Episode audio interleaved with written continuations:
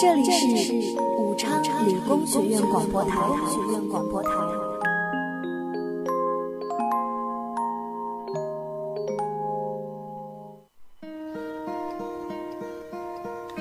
Hello, darkness, my old friend. I've come to talk with you again.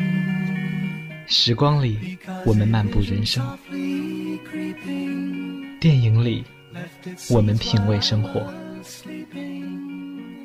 让温暖的电影故事与我们相伴，让故事中的人物与我们共同成长。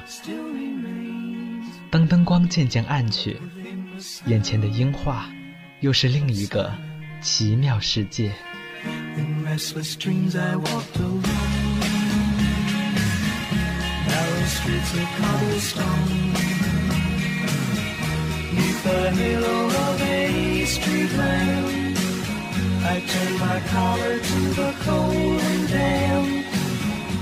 欢迎进入电影时光。时光。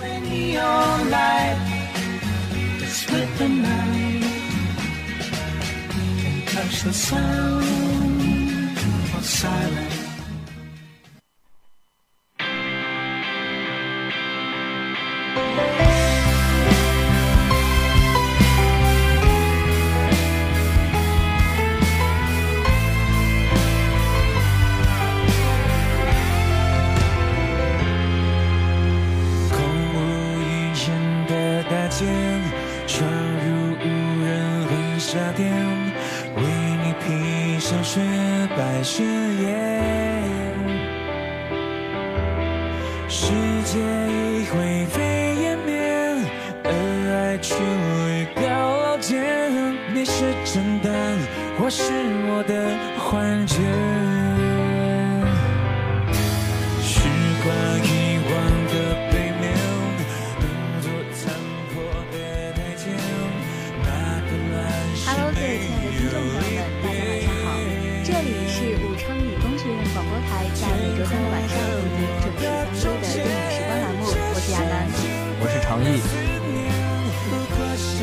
现在啊，大家的生活节奏是越来越快，不管是干什么都在追求速度，忙碌让我们渐渐的忽略身边的美好。我想，不是大家不愿意，而是你身边的人也在匆匆忙忙过日子。大家都不甘落后，害怕被人嘲笑，所以就连吃饭都变得像是在完成任务指标一样。今天为大家介绍的两部电影均是来自日本，一部是《幸福的面包》，另一部是《海鸥食堂》。至于为什么想和大家分享这两这两部电影，而不是其他，我想啊，你们你们听过之后一定会有所感慨的。幸福的面包和海鸥食堂是很相似的，都是描写食物。可以说这类电影是绝不能在深夜看的，要不然你可能会睡不着。那么接下来就让我们一起进入时光放映厅。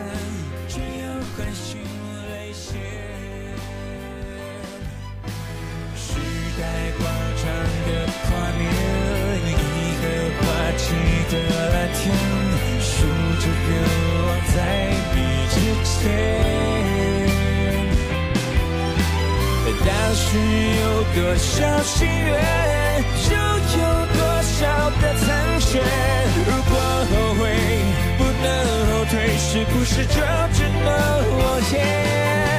在失去你的风景里面，你却占据了每一条街，一步步曾经，一步步想念，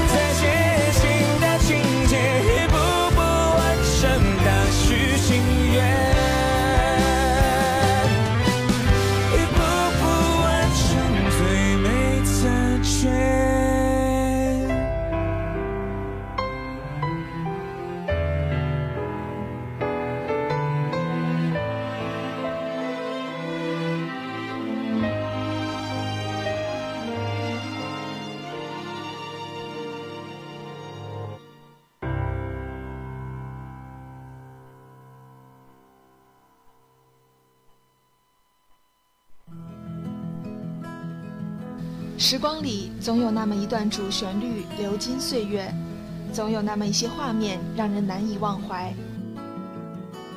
时光放映厅，让经典驻足，让你我一起回顾温暖与浪漫。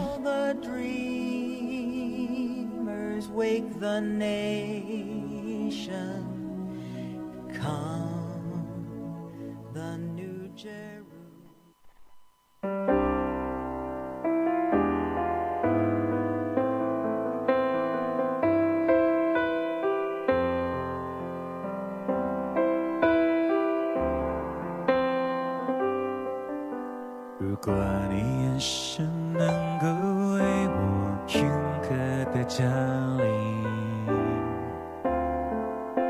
如果你能听到心碎的声音，沉默的守护着你，沉默的等奇迹，沉默的让自己像是空气。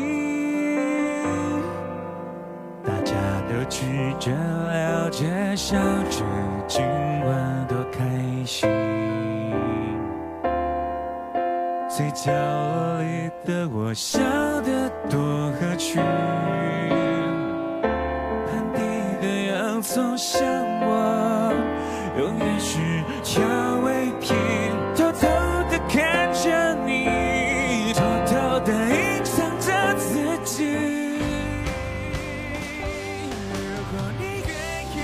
是这一对夫妻真的是太幸福了，而他们的幸福呢，源自于他们的善良和纯真。记得那句台词：“你喜欢的人在喜欢的地方做喜欢的事，就满足了。”这样的愿望是多少人苦苦追求却一直难以实现的。这样的愿望说来也不难，但我们在世上活着，谁没有欲望，谁没有责任呢？所有阻碍愿望实现的牵绊，都是来自自己的内心。能够遵从自己内心而活的人，都是了不起的。例如李慧和水狗。东京是个什么样的地方呢？这个地方它先进时尚，物资丰富，当然它也是忙碌的。李慧厌倦了奔波忙碌和机械化枯燥无味的生活，于是她答应了水狗的请求，和他一起来到北海道乐谱。开一家比邻湖泊的面包咖啡店。这部电影的一个优点就在于它的每一幅画面都是美的，画面构图完美，人物特写充满感情。这样的电影怎能让人不拍手叫好呢？现在确实是有很多的电影制作的太粗糙了，随便再看一下呢，人物画面都可以拿来当表情包了。而幸福的面包呢，完全不会出现这样的问题。每一幅画面定格都像是一幅精心拍摄的封面照，让人心生喜欢。三岛有纪子是一个心思细腻的女导演，她的许多作品都得到了好评。幸福的面包作为她的代表作之一，自然也是受到广泛热爱的。水饺是一个细心温柔的好丈夫，同时他和李慧一样，有着让人细腻的好厨艺。夫妻两人经营的这家面包咖啡店。充满着温暖的。场景里，这家店里的灯光一直都是柔和的颜色。坐在靠窗的餐桌上，可以看见天上的月亮。这个小地方的风景好像每天都不一样，但是店里的面包每天都会有新的花样。水岛和李慧精心挑选原材料，认真地做出各种可口的面包。这样平淡的日子过去了快两年。之后呢，店里来了一位不寻常的顾客，夫妻俩放入喜欢的生活，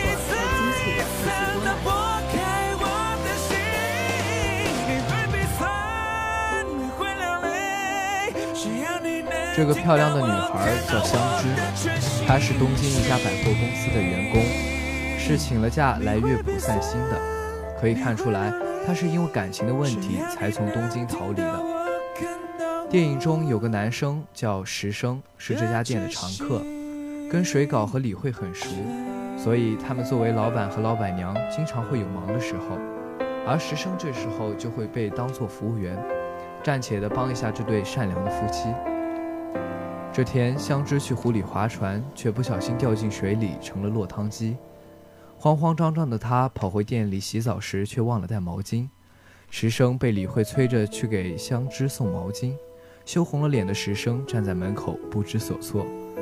也是从这件事开始，两人有了交集，这样才会发展到以后互生情愫。时生和相知是这部电影的第一个故事。看到这儿啊，我就在想，既然上帝给了你雨天，总有一天他还会还给你一个艳阳天。所以你不知道日后你会碰上什么样的人，别遇到伤心事儿就一阵不绝，出去找一个出口，这样你的天空才会放晴。就像是相知，他离不开东京，又怎么会遇到他的石生呢？第二个故事是关于一个叫魏九的小女孩。她是偶然间来到这家面包店的，他的目标是南瓜浓汤，可是他一直都不开口说话，只是坐在椅子上静静地想着什么。李慧和水稿并不知道这个孩子身上发生了什么，他看起来好像不太高兴的样子。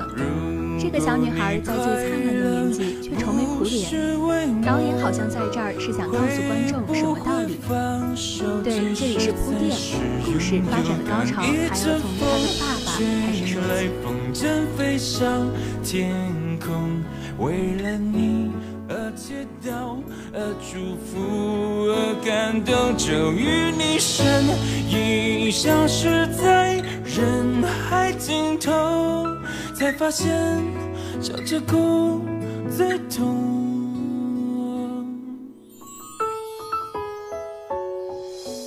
那就，那样的唱着那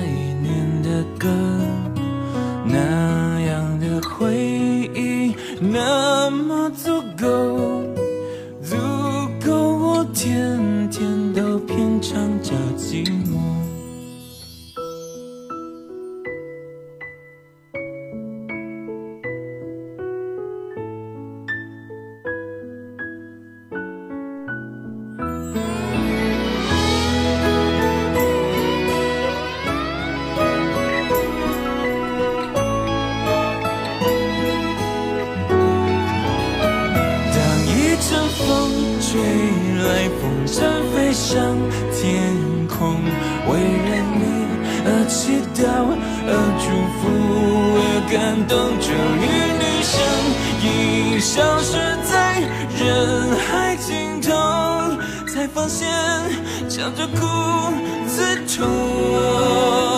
当一阵风吹来，风筝飞向天空，为了你而祈祷，而祝福，而感动，终于女生已消失。发现，笑着哭最痛。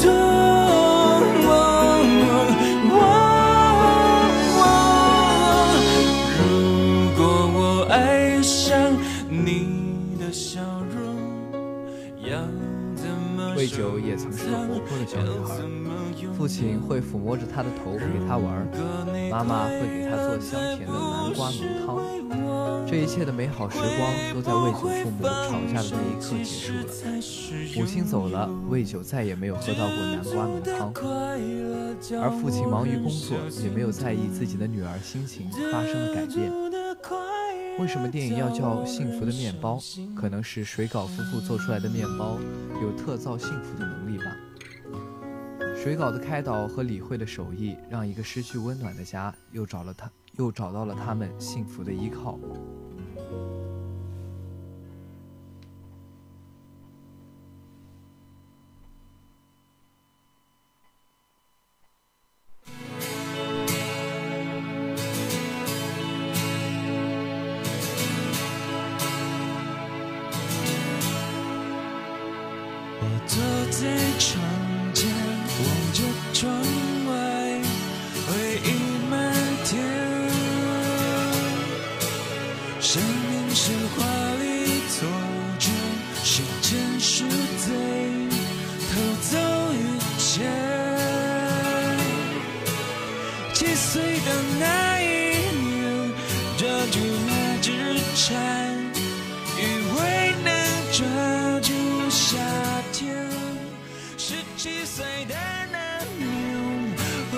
的故事呢是让人觉得最幸福的。这是一对老夫妻，他们在一个雪夜到到达了这家温暖的店。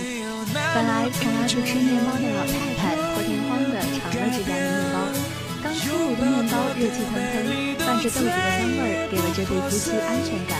他们失去了女儿，丧女之痛是难得抚慰的，而他们却在面包中找到了幸福的感觉。失去的人回不来，但我们要把生活接着过下去。难过是不可避免的，难过而难过之后要彼此珍惜，手牵着手一起走下去，直到生命完结的那一天。幸福的面包每一个镜头都很慢，情节也没有太大的起伏。我们好像就是在听世上最平淡的故事一样，听着听着就可以放声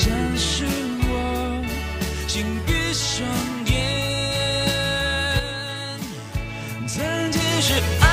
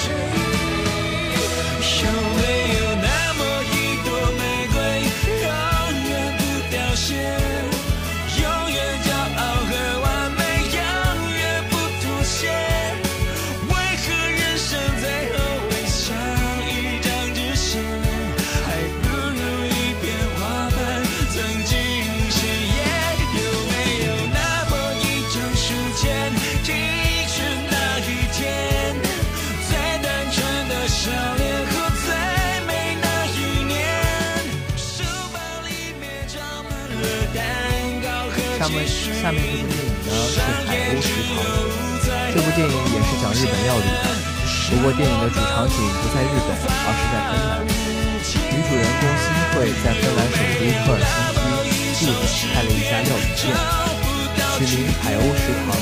店里其实一只海鸥都没有，那为什么要取“海鸥食堂”这个名字呢？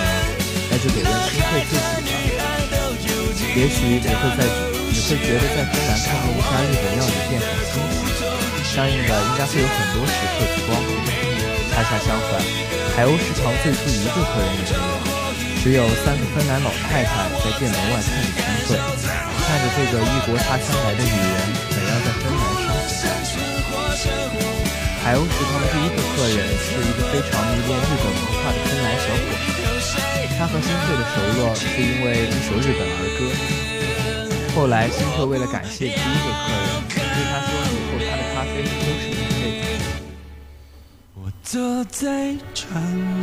电影中的另一个角色叫小绿，他来到芬兰的理由是独特的，闭着眼在地图上一指，指到哪儿就去哪儿旅行。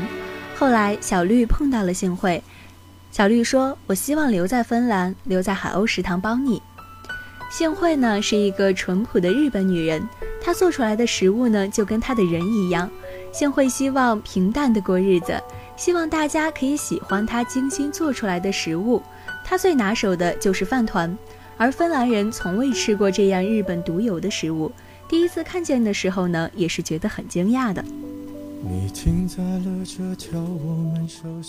说不清楚海鸥食堂的客人是怎么变多的。但我记得其中一个客人，他曾经是咖啡师。碰巧的是，海鸥食堂所在的地方就是他曾经开咖啡店的地方。可能是恋旧，咖啡师来到海鸥食堂点了一杯咖啡。幸会的手艺不差，可是，在专业的咖啡师面前又稍稍逊色了一些。咖啡师问幸会：“你想做出更好喝的咖啡吗？”幸会当然是好学的。咖啡师在冲泡咖啡之前说了一句芬兰语。幸会问是什么意思，咖啡师意味深长地说：“是让咖啡变好喝的咒语。”后来幸会每次做咖啡的时候，就会心怀虔诚地说一句咒语。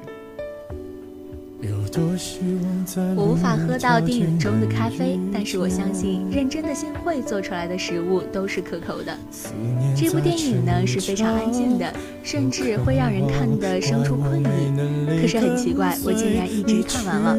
看完了之后呢，还觉得回味无穷。海鸥食堂的布景是很美的。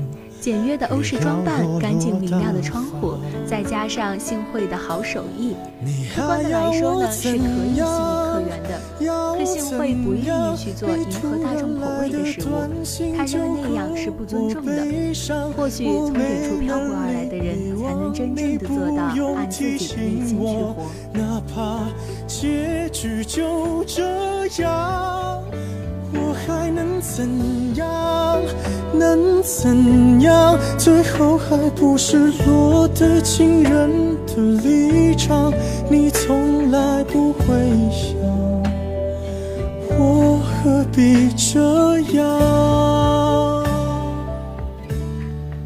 俗话说，三个女人一台戏，除了幸会、小绿，电影中的另一个女人叫正子。正子因为托运的行李被航空公司弄丢了，自己的重要物品还在行李箱里面。沮丧的他在河边喂了很久的鱼，后来漫无目的的逛到了幸会的海鸥食堂。可能是在异国他乡碰到一个跟自己一样的人，觉得亲切吧。正子和小绿和还有幸会很快就成为了朋友。正子还主动要求留下来在店里帮忙。在我的印象里，日本女人都是很传统的，可是这三个女人却是如此的任性。特别是正子，当他问幸会在芬兰有什么地方是值得去的，幸会想了一下，说是森林。而电影的下一个场景就对准了芬兰的森林，郁郁葱葱的大树，金色阳光从树隙洒下，正子就在这梦一般的景色中摘起了蘑菇。我最喜欢的就是这个片段，这儿有点解放日本女性思想的意思。不管在什么时候呢，都勉励着所有的女人。等待是漫长的，当航空公司打电话给正子，说他的行李箱找到了，正子拎着他的行李箱回到酒店，打开箱子，他惊呆了，满满一箱子的金色蘑菇。正子将电话打到航空公司，说：“你们把我的行李箱搞错了吧？行李箱。”是我的，可是里面的东西是我的呀。电影的这里是一大疑点，为什么正子的行李箱会装满只出现在芬兰森林的金色蘑菇呢？没人知道导演到底想告诉我们什么。日子就这样一天天的过去。幸会店里的客人呢越来越多，大家渐渐知道了这家海鸥食堂，也知道了这个坚强的日本女人和她的两个好朋友小绿和正子。电影的镜头很慢，导演不想让这部电影有高潮和结尾。在片尾，我们似乎还能猜到海鸥食堂的明天会是什么样子的。好了，今天的时光放映厅就结束了。如果你有想分享的电影，只需要在我们的互动点歌群里说出来就好。咱们电影时光的小编一定会记住你所介绍的每一部电影。接下来就是时光影讯的时间了，你们最前沿的电影资讯都在这里，一起来看看吧。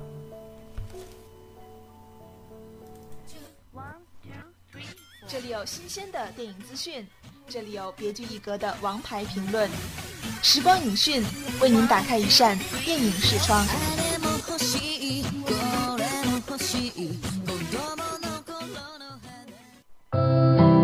그녀와 저의 만남을 아직도 많은 분들이 기억하실 겁니다. 그녀는 어느 날 갑자기 모든 걸 내려놓고 사라졌습니다. 아, 사랑하는 나혜님은 갔습니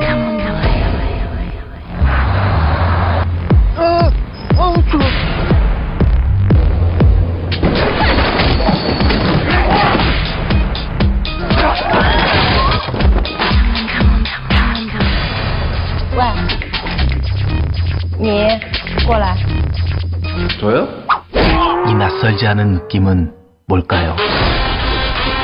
그녀는 바로 저의 어릴 적 첫사랑입니다. 나 여행 좀 시켜주면 안 될까? 나만 믿어. 이제 갖고 나랑 어떻게 결혼할래? 똑바로 못하나? 국물도 없다? 잘했어. 쇠내가 오늘 기절 한번 시켜드릴까요? 어, 엄마! 오늘이 네 아버지 대장 날이다 이 무령 낙지만 놈아!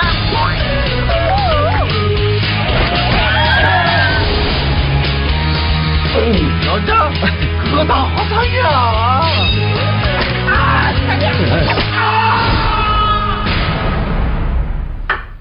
오늘 제 제사구나. 이 세상.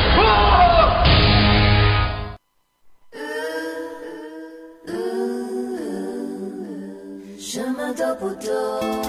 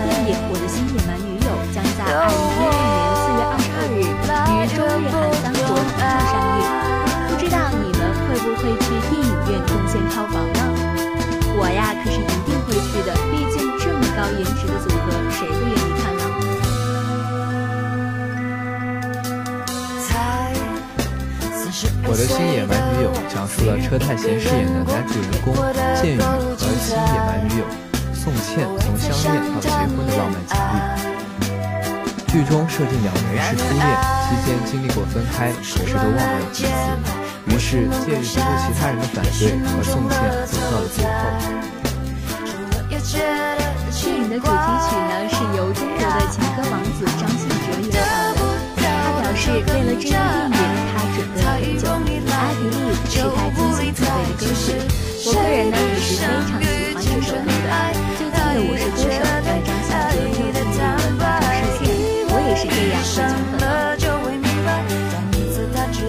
野蛮女友不同的地方在于，我的新野蛮女友中，男女主角不再是未婚恋人，而是一对居家夫妻。他们之间发生的趣事，希望能让你们再相信爱情。电影啊，还是不方便透露太多，大家还是只有看了之后才能体会到其中的精彩。那今天的电影时光到这儿就和大家说再见了，我们下周三同一时间不见不散。本期主持人赵雅楠袁长意编导王文泽策划张子萱感谢您的收听我们下周三晚的同一时间不见不散各位晚安。